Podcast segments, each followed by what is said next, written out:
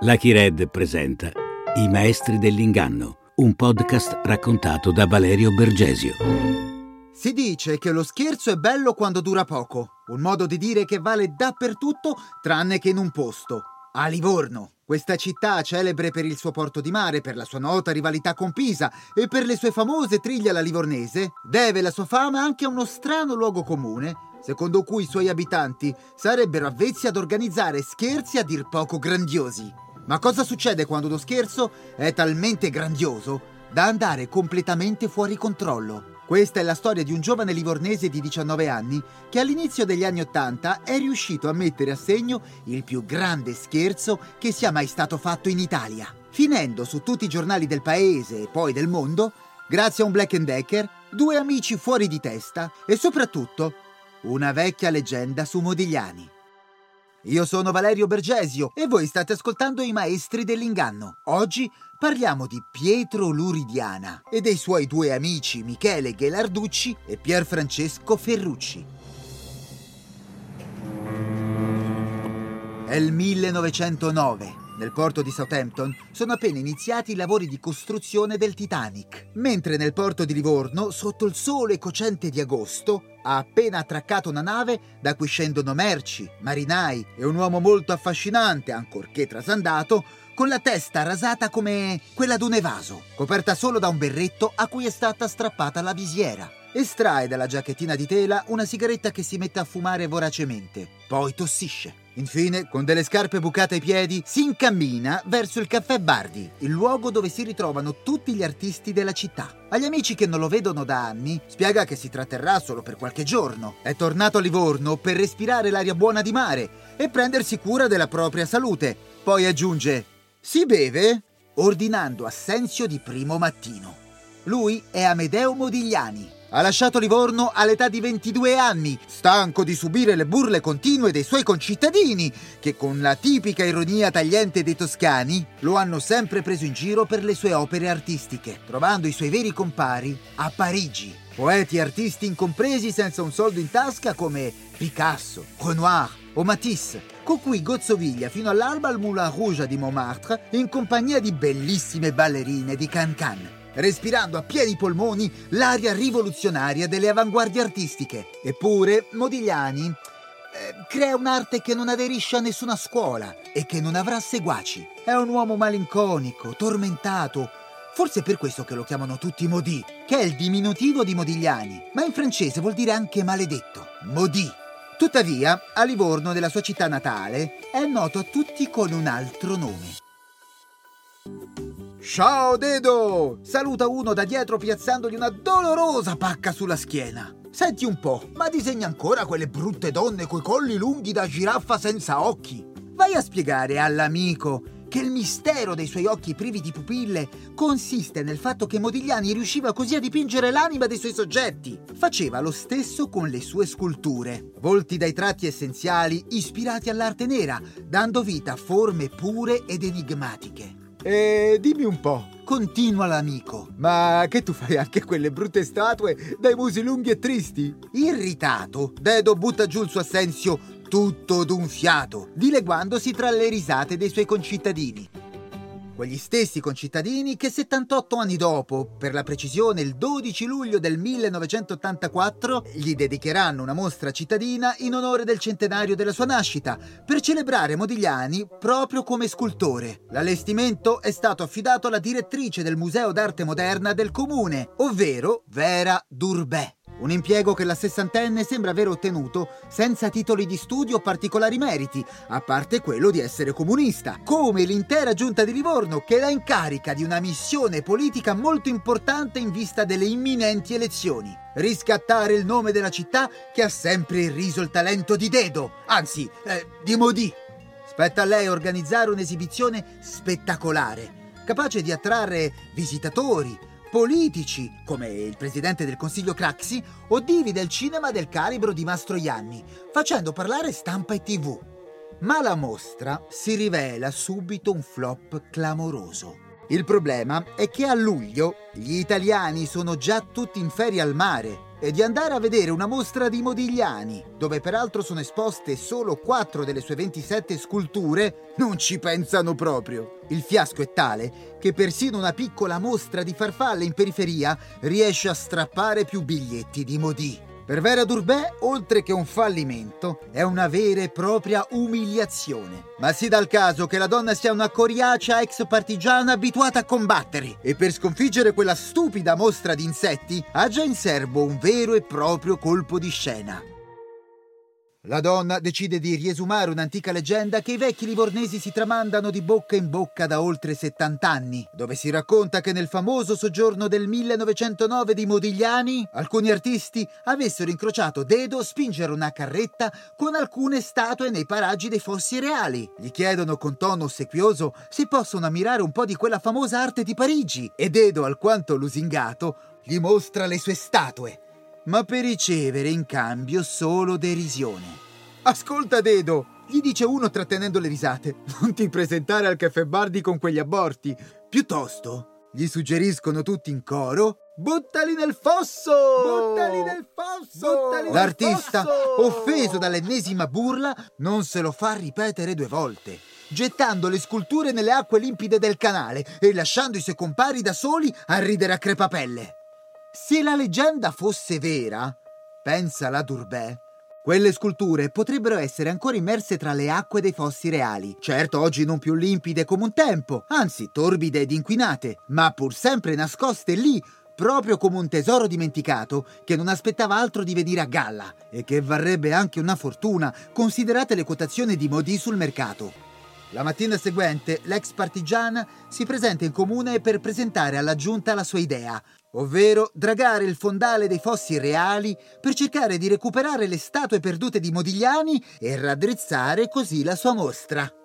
Qualcuno però storce il naso. Difatti la figlia dell'artista, Jeanne Modigliani, una sessantenne che vive e lavora a Parigi smascherando i falsi delle opere paterne, aveva già detto che quella leggenda era priva di qualsiasi fondamento. Inoltre, fanno sempre notare gli uomini del comune, le acque del canale sono così torbide che sarebbero andati alla cieca. Senza contare che il fosso era già stato dragato per rimuovere le macerie dopo i bombardamenti della seconda guerra mondiale, senza che però avessero trovato un bel niente. Ma Vera Durbet, con il suo caratteraccio, ricorda a tutti che il canale fu sì ripulito, ma solo nella fascia centrale, per ripristinare la navigabilità del naviglio, mentre lei voleva scoprire cosa si nascondesse ai lati delle acque usando mezzi moderni in grado di dragare anche sotto lo strato melmoso. E non sarebbero andati alla cieca. La direttrice del museo assicura di sapere qual è il punto esatto in cui si troverebbero le sculture, ovvero tra il ponte San Benedetto e quello di Piazza Cavour,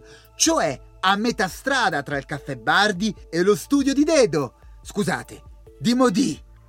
Dopo aver ascoltato con attenzione la compagna Vera, la giunta comunale si riunisce per una breve assemblea deliberando che, pur di raddrizzare quella disastrosa mostra di Modigliani che aveva inferto a tutti un duro colpo d'immagine, tanto valeva tentare il tutto e per tutto, persino credere a una leggenda metropolitana. Se nei fossi reali c'erano davvero quelle statue, la giunta avrebbe evitato di fare una figuraccia che poteva compromettere le elezioni, erogando pertanto alla Durbè il denaro pubblico necessario per recuperare dalle acque dei fossi un improbabilissimo tesoro fantasma. L'operazione prende il via il 17 luglio. Oggi è l'anniversario della liberazione di Livorno dai nazisti, ricorda Vera. Questo è un segno, vedrete che ci porterà fortuna, dice. Alle prime luci dell'alba, sulle acque torbide dei fossi reali, viene calata una chiatta e sopra di essa un'imponente ruspa con una benna capace di afferrare anche il più piccolo oggetto. Ben presto dalla spalletta del canale iniziano ad affacciarsi i primi curiosi, seguiti dalle telecamere dei TG e i flash dei fotografi. Il giorno dopo lo scatto su tutti i giornali è quello dell'ex partigiana indicante un punto a casaccio nell'acqua. Ma Vera Durbea quella leggenda ci crede veramente. Se lo sente, lo dicono i segni, a partire dal fatto che la sua mostra aveva iniziato a strappare più biglietti di quella stupida esposizione di farfalle morte. Nei giorni successivi, le ricerche proseguono tenendo una città intera col fiato sospeso. Ogni volta che la ruspa tira su dall'acqua il suo braccio meccanico, i curiosi affacciati dalla spalletta sperano di vedere spuntare qualcosa. Ma quando la benna si apre, la sua bocca restituisce solo pezzi di rottami e spazzatura. Ci vuole pazienza! grida Vera Durbè dalla banchina sotto la canicola estiva sudata fradicia benché non fosse titolata a farlo, è lei stessa a coordinare i lavori di recupero. Inoltre, l'ex partigiana, per quella delicatissima missione di recupero, anziché assumere degli specialisti, ha chiamato niente meno che gli addetti alle fogne del comune, a cui impartiva ordini a casaccio. Cercate lì, là, più su, più giù.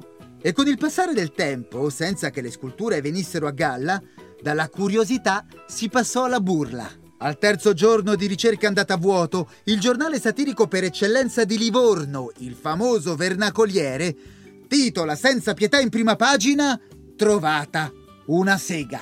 La battuta in città diventa subito virale anche senza l'invenzione dei social, facendo ridere tutti a crepapelle. Tutti, tranne Vera ovviamente, e gli uomini della giunta comunale.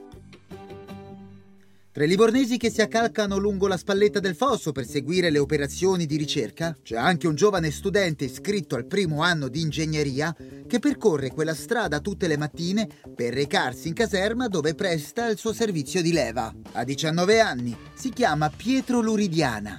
E la verità è che si annoia da morire. Il suo unico desiderio è passare un'estate esagerata, a ridere, a scherzare, a fare tuffi in mezzo al mare e ballare fino all'alba in discoteca tra le note di Billie Jean di Michael Jackson, come del resto stavano facendo i suoi due amici Pier Francesco, studente di medicina, e Michele, studente di economia. Loro, al contrario di Pietro, sono in vacanza e non perdono occasione di prendere per il culo Pietro, che invece si doveva svegliare presto tutte le mattine per recarsi in caserma. È mai possibile? Possibile? Si chiede il ragazzo che il momento più divertente della mia giornata è quando passo davanti ai fossi reali. Come ricorderà lui stesso in un'intervista, la gente con lo spirito tipico dei livornesi passava di lì anche per lanciare qualche battuta. Quelli continuavano a tirar fuori dai fossi oggetti di tutti i tipi. Così, se veniva fuori una bicicletta, tutti a urlare Ehi, hanno trovato la bicicletta di Modigliani! Tiravano su una gomma e tutti Ehi, la gomma di Modigliani! Pescavano un motorino e tutti a sghignazzare. Eh, il motorino di Modigliani! Qualunque cosa tirassero fuori era di Modigliani e vengono presi in giro anche gli operai intorno alla ruspa che lavoravano sotto il sole senza trovare un bel niente. Ma la verità è che tutti sperano che la scultura di Modi esca fuori, compreso Pietro, che all'improvviso ha un colpo di genio. Afferra dalla tasca un paio di gettoni del telefono, infilandosi dentro una cabina della SIP rovente e chiama i suoi due amici Pier Francesco e Michele per avvertirli che aveva avuto un'idea pazzesca per uno scherzo da morire dalle risate. Che cosa accadrebbe se quelle persone vedessero uscire fuori dall'acqua davvero una scultura di Modigliani?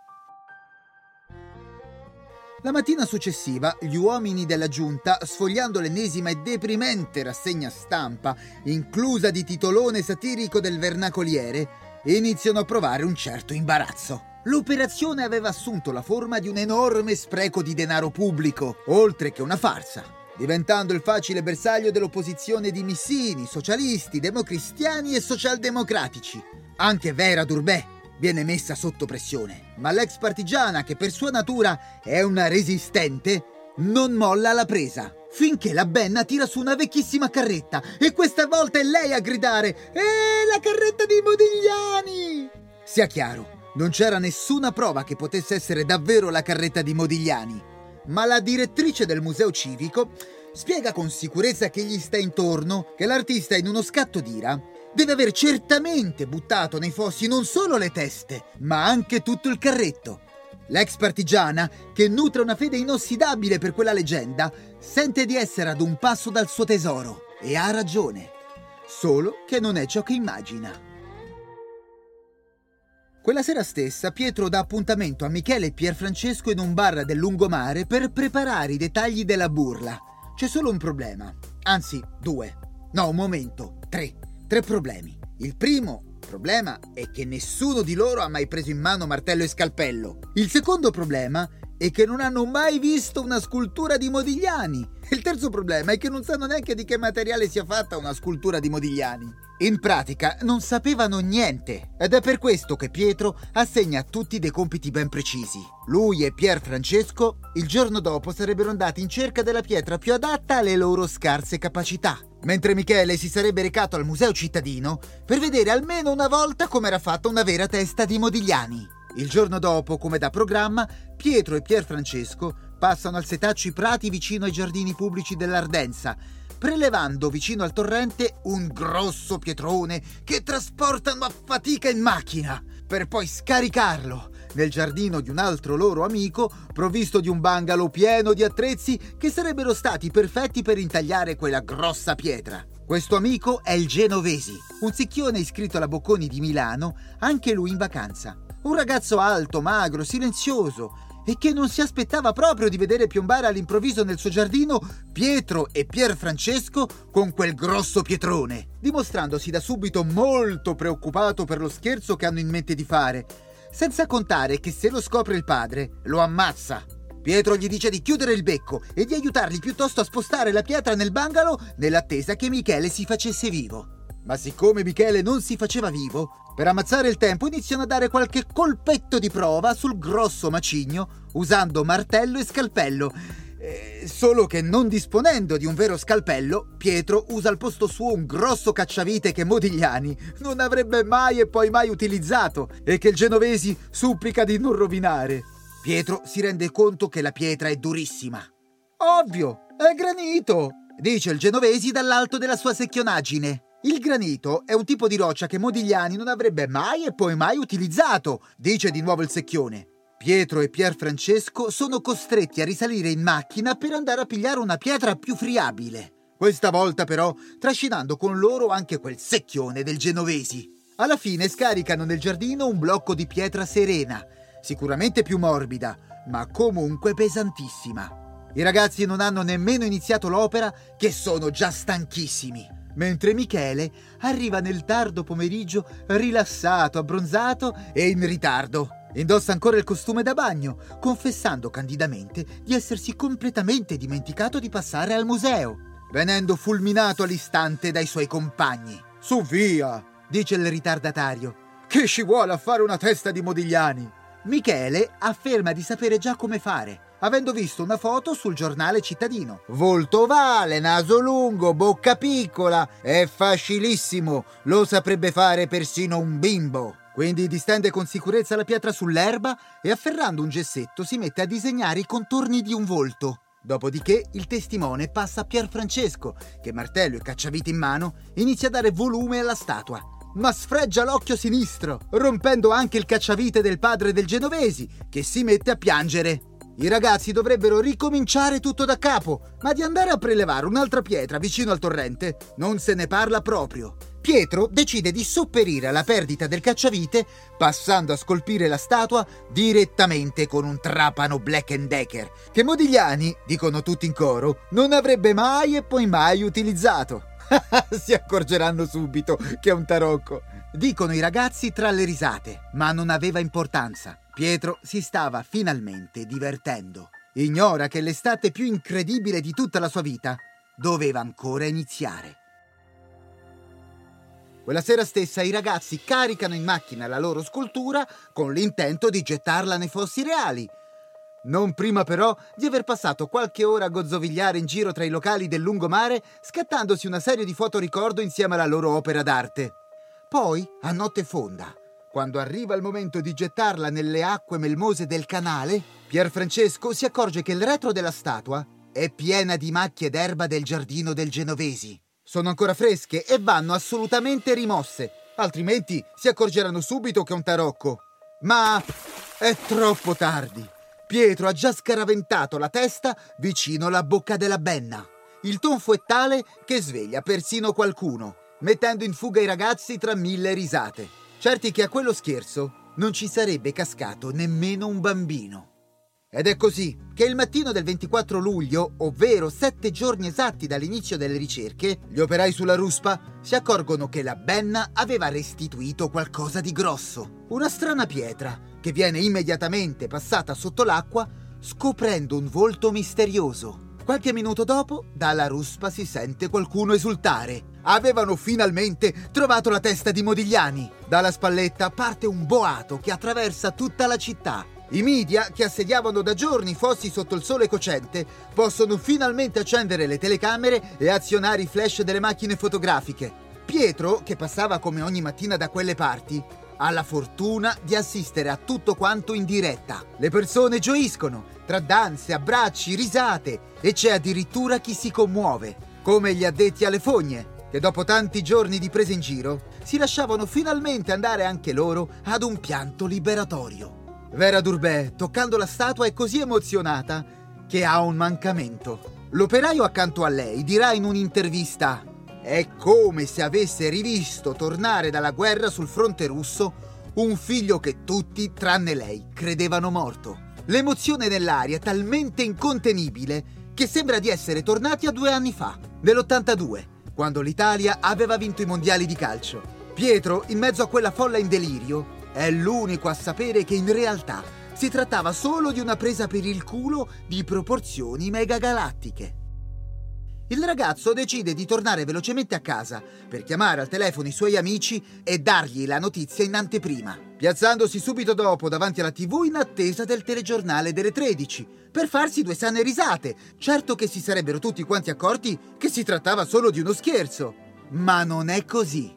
Il ritrovamento viene annunciato al contrario come uno scoop di portata internazionale. La scultura, nominata Modi 1, è già considerata un capolavoro lasciando Pietro incredulo. Al notiziario, Vera Durbè spiega che si trattava certamente di una testa di Modigliani e indicando la scultura alle telecamere sentenzia basta saper guardare per capire. Ma è a quel punto che l'incredulità di Pietro raddoppia, perché lui, quella testa, non l'aveva mai vista prima.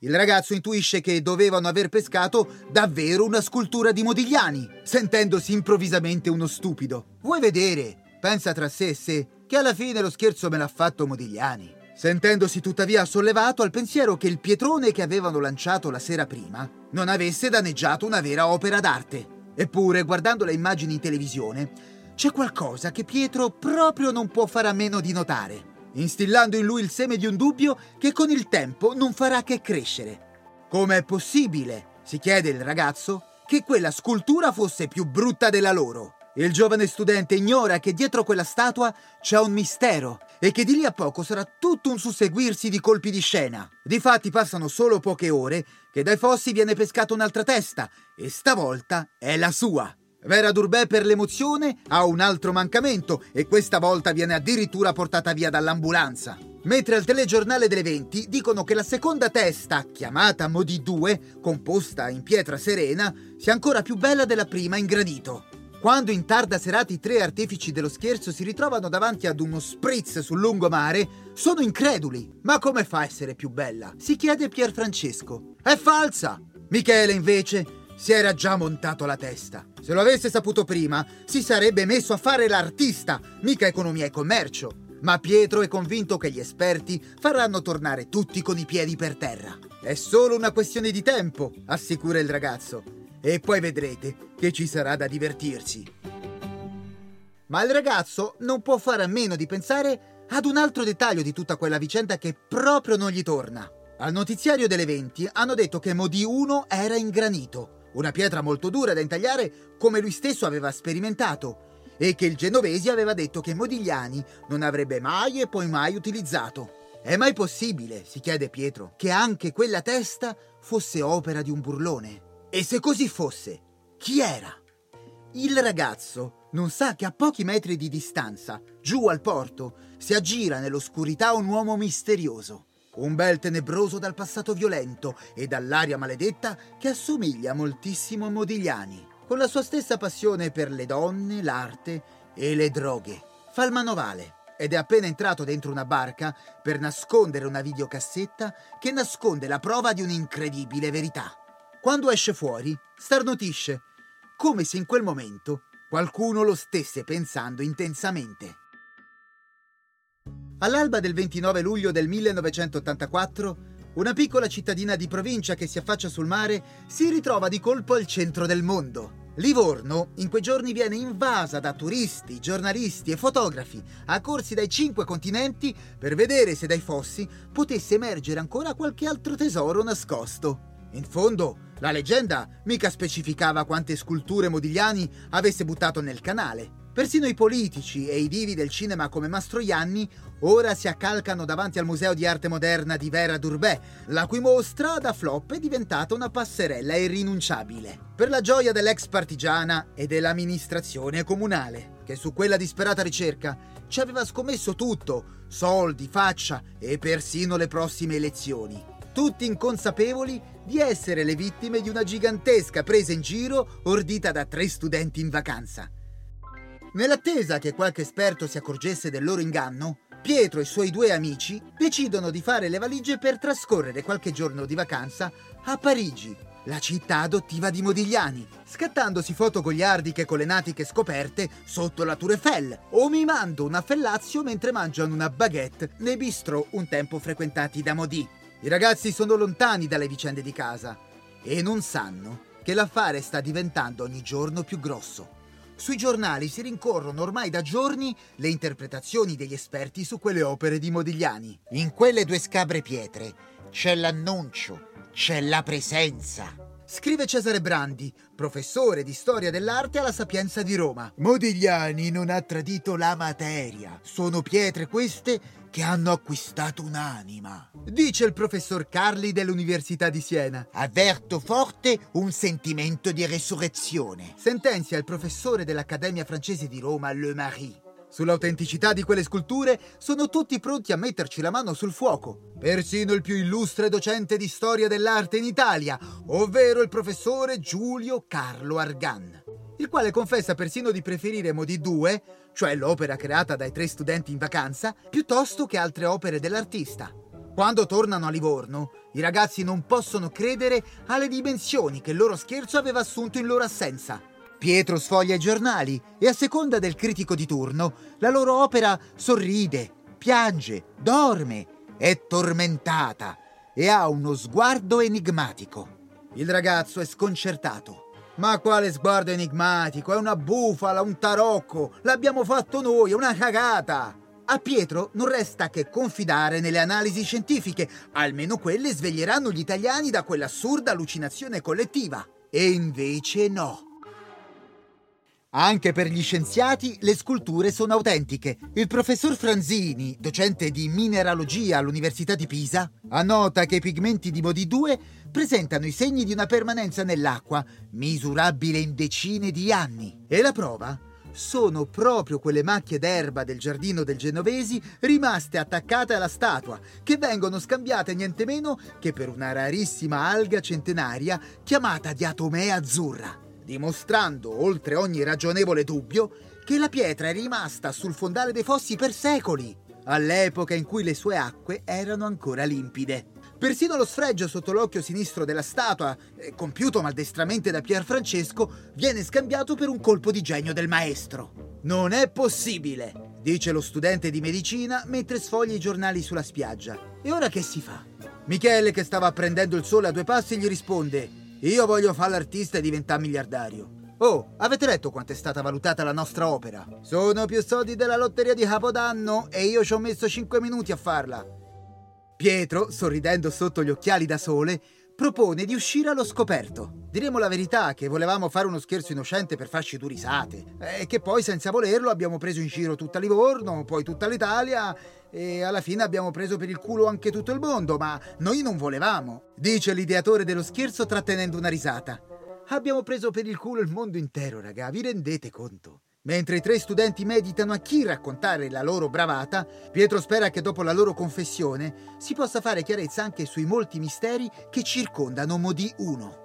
A non vederci chiaro in quella faccenda c'è anche la figlia di Modigliani. Jeanne aveva già ribadito che la leggenda era una burla e da Parigi fa sapere che quelle orribili sculture rinvenute nel canale possono essere solo che l'ennesima opera di qualche avido falsario, peraltro senza talento. La donna aveva anche delle prove. Difatti, qualche giorno prima che la notizia uscisse su tutti i giornali, aveva ricevuto un'inquietante lettera anonima che le preannunciava il ritrovamento nei fossi reali di Livorno di due false teste di Modigliani. Nella lettera si legge testualmente che si trattava di una beffa colossale. Ma chi poteva essere a conoscenza di tutti quei dettagli? E che interessi aveva?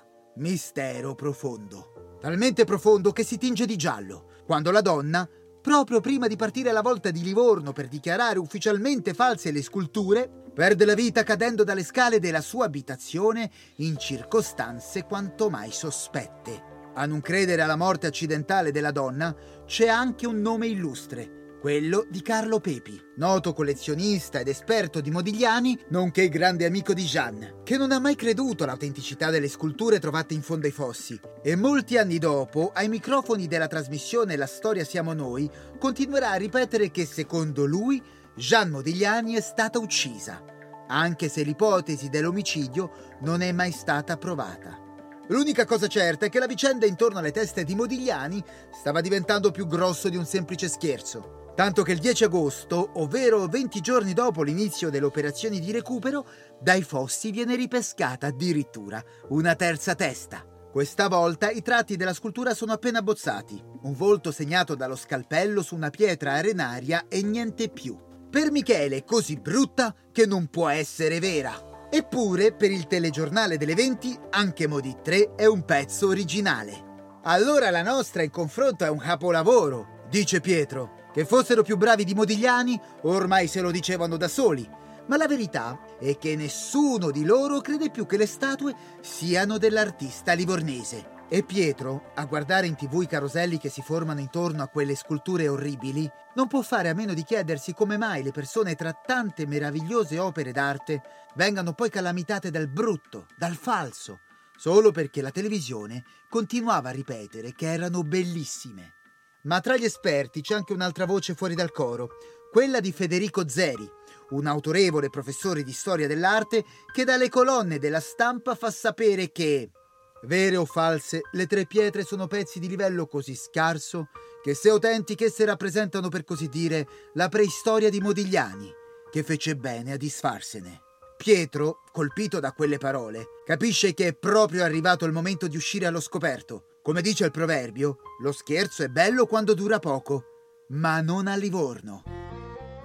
Vera Durbè, l'organizzatrice della mostra di Modigliani più spettacolare della storia, ha acquistato ormai una fama internazionale, approfittandone per pubblicare in fretta e furia un nuovo catalogo del maestro aggiornato con le teste da lei ripescate in fondo ai fossi reali e indicendo per l'occasione una conferenza stampa dai toni autocelebrativi. Il parterre degli invitati, ça va sans dire, è dei più illustri, ma tra loro c'è anche un imbucato. Pietro vuole assolutamente mettere le mani sopra una copia di quel catalogo dove sulla copertina c'è l'immagine di Modi 2, sormontata dal nome di Modigliani, sebbene l'opera fosse di tre studenti in vacanza con un Black Decker. Quando Pietro riesce a mettere le mani su una copia di quella pubblicazione, si avvicina alla Durbè per chiederle un autografo e una dedica. Certamente, risponde l'ex partigiana. Che dedica? Il ragazzo con un ghigno beffardo le dice lo dedichi agli amici di Modigliani. Pietro, al pari di un grande artista, metteva così la firma sul suo scherzo, l'unico vero capolavoro certificato di tutta quella faccenda. Al giovane maestro delle beffe non rimaneva che compiere finalmente l'ultimo atto di quella burla, ovvero scriverci sopra la parola fine.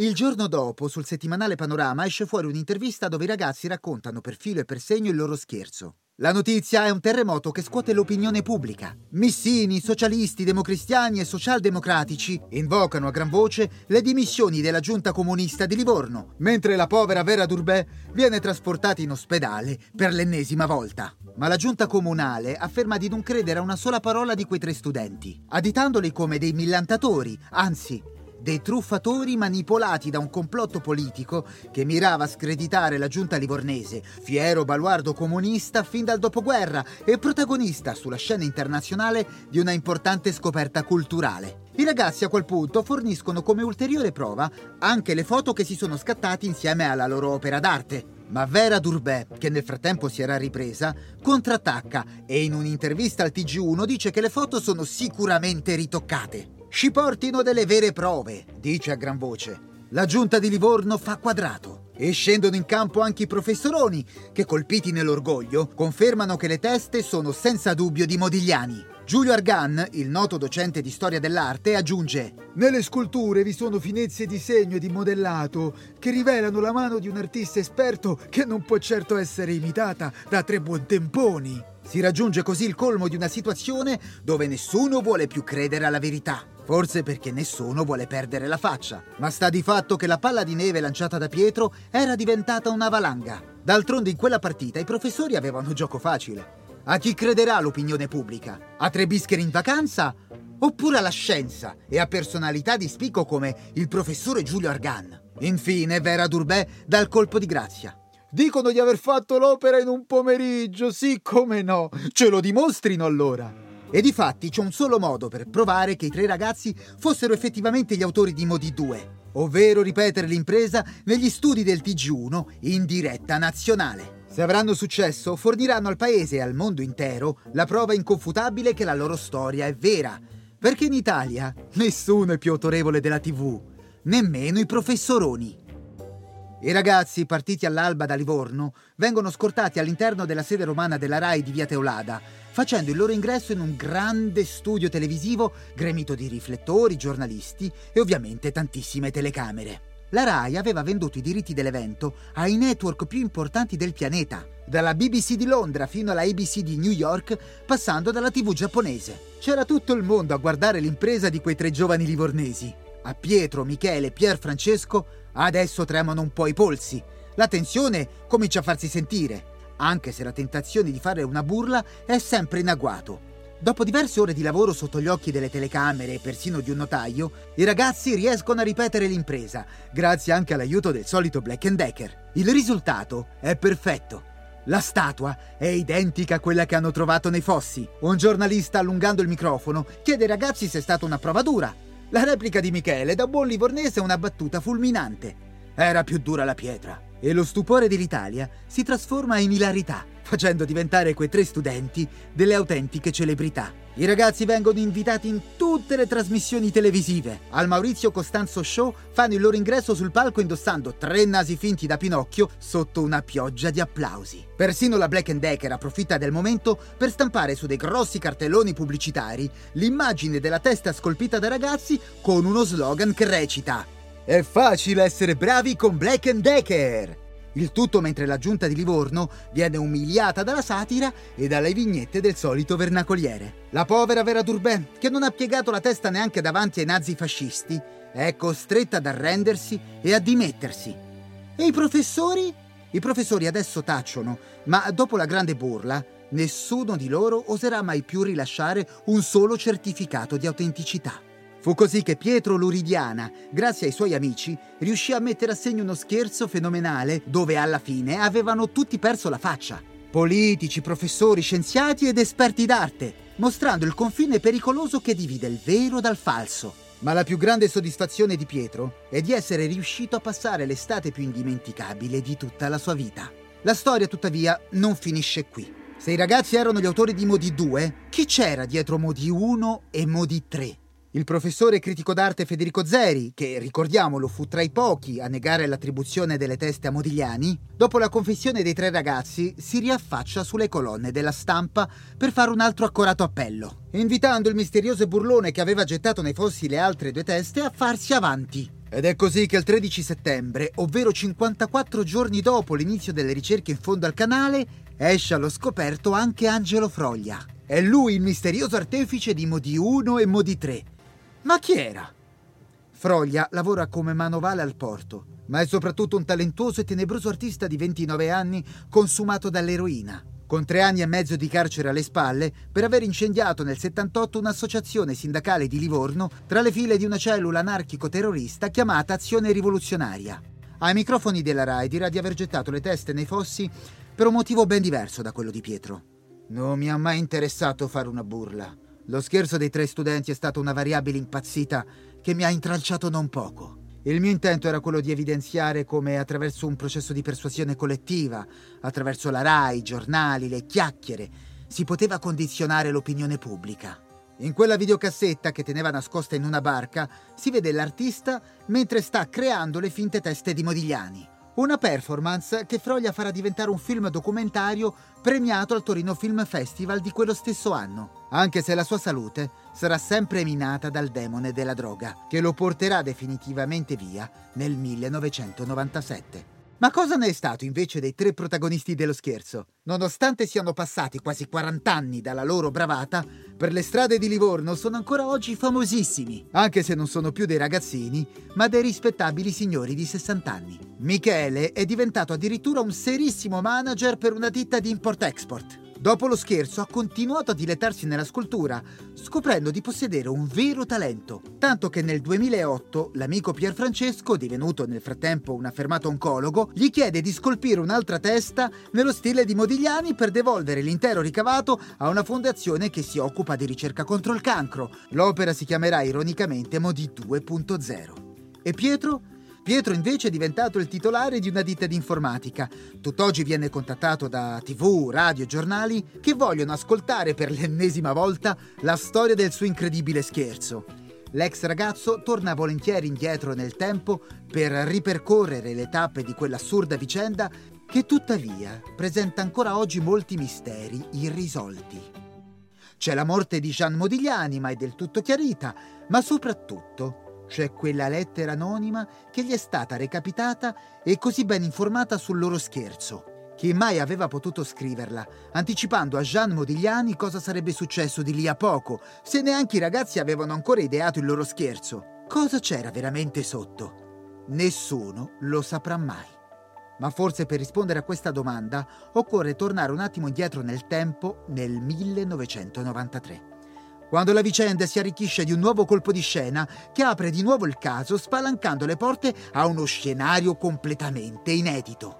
Difatti Angelo Froglia, l'autore delle altre due teste di Modigliani, sostiene che a gettare Modi 2 nel canale non furono i ragazzi, come del resto aveva sempre sospettato anche Vera Durbet, che morirà dieci anni dopo, nel 2003 a 80 anni, ancora fermamente convinta che il vero scherzo dei tre ragazzacci era quello di aver fatto credere di essere gli autori di quella statua, riuscendo a manipolare loro prove media.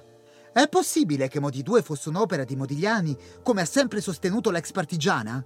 Non esattamente. Secondo Angelo Froglia, a gettare la finta testa nel canale non furono dunque i tre ragazzi nella notte del 24 luglio, bensì tale Massimo Seghetti nella notte del 14 luglio, cioè tre giorni prima che iniziassero ufficialmente le operazioni di recupero. Massimo Seghetti è un dipendente del comune che avrebbe agito in segreto, niente meno che per conto della giunta stessa, che siccome non voleva correre il rischio di non trovare niente in fondo ai fossi, per non perdere la faccia e le elezioni, aveva incaricato il Seghetti di gettare nelle acque una finta testa, ovvero Modi 2. Gli artefici dello scherzo sarebbero quindi in un clamoroso colpo di scena niente meno che gli stessi uomini del comune, che per coprire la loro truffa si sarebbero addirittura avvalsi di nomi altisonanti del mondo della cultura vicini alla loro area politica, cioè i professoroni, come Giulio Carlo Organ, il famoso docente di storia dell'arte che non a caso, fa notare qualcuno, all'epoca dei fatti era anche un senatore del PC, cioè del Partito Comunista legato alla giunta di Livorno. Questa tesi, tuttavia, non verrà mai confermata, fino all'ennesimo clamoroso colpo di scena. L'ingegnere Caturegli, che aveva preso parte alle ricerche dell'84, in un'intervista al Tirreno del 2019 offre ulteriori dettagli che confermerebbero la teoria del complotto ordito dalla giunta comunista. L'uomo infatti ha affermato che dietro la ricerca delle teste di Modigliani c'era una guerra sotterranea per conquistare il controllo del mercato dei falsi dell'artista che valeva miliardi di lire. Un mercato che Jean Modigliani con il suo lavoro aveva sempre cercato di ostacolare fino al giorno della sua morte. La conclusione è dunque che alcuni loschi uomini della giunta avrebbero pianificato di gettare una falsa testa di Modigliani nei fossi con l'intento di ritrovarla, farsela autenticare dai professoroni per non perdere la faccia alle elezioni e infine rivenderla a peso d'oro attraverso una truffa milionaria, togliendo di mezzo l'unico ostacolo davanti a loro, ovvero la figlia di Modigliani, che stava per scendere a Livorno e dichiarare falsa la loro scoperta dopo che era stata allertata da una lettera anonima che le aveva preannunciato il ritrovamento dei falsi. In comune sapevano che quelle teste erano dei tarocchi, dirà Carlo Pepi, il critico amico della Modigliani che ha sempre ritenuto che la donna fosse stata uccisa. Secondo l'esperto, chi aveva fatto recapitare alla Modigliani quella lettera anonima era un corvo all'interno della giunta che non poteva essere altri che lo stesso Seghetti pentitosi del suo gesto. Una versione anche questa mai confermata, ma che tuttavia trova nella realtà dei riscontri inquietanti, a iniziare da quella famosa lettera anonima che spalanca ancora oggi le porte a dubbi, domande e incertezze mai risolte. C'è per esempio chi si chiede come avesse fatto Angelo Froglia ad avere tutte quelle informazioni. E la risposta è che l'artista sapeva tutto, in quanto avrebbe scolpito le due false teste di Modigliani sotto commissione dello stesso Seghetti, e cioè del comune. Difatti, nella lettera anonima indirizzata a Gian Modigliani, si allude al ritrovamento di due teste e non tre. Secondo Carlo Pepi, questa è la prova che c'era un piano che mirava a preparare il terreno al ritrovamento delle sculture, ma che sarebbe poi saltato proprio a causa dello scherzo dei tre studenti.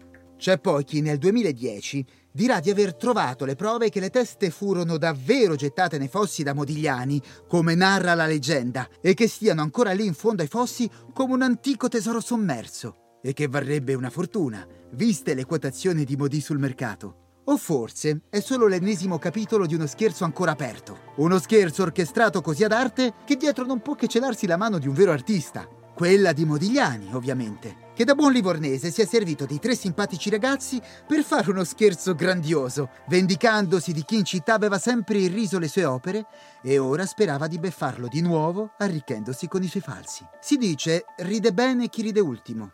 Modi questa volta sembra aver avuto l'ultima parola. Perché lo scherzo è bello quando dura poco, ma non a Livorno, dove c'è una burla che va avanti da quasi 40 anni e non sembra ancora finita. Io sono Valerio Bergesio e voi avete appena ascoltato la storia di Pietro Luridiana e dei suoi amici Michele Ghellarducci e Pierfrancesco Ferrucci. Prima di salutarci però eh, vi lascio con un'altra piccola curiosità su questa incredibile vicenda. Nel settembre del 2010 una testa di Angelo Froglia, scolpita alla maniera di Modigliani, finisce in vendita su eBay per 200.000 euro. L'offerta online rimane solo per poche ore e solo per il mercato americano. L'identità dell'inserzionista è uno strano codice numerico. Ma chi c'è veramente dietro? Nessuno lo saprà mai, lasciando ancora un alone di mistero su ciò che si nasconde veramente dietro lo scherzo più grande e strano che il nostro paese abbia mai visto. Per oggi è davvero tutto, noi ci vediamo alla prossima puntata.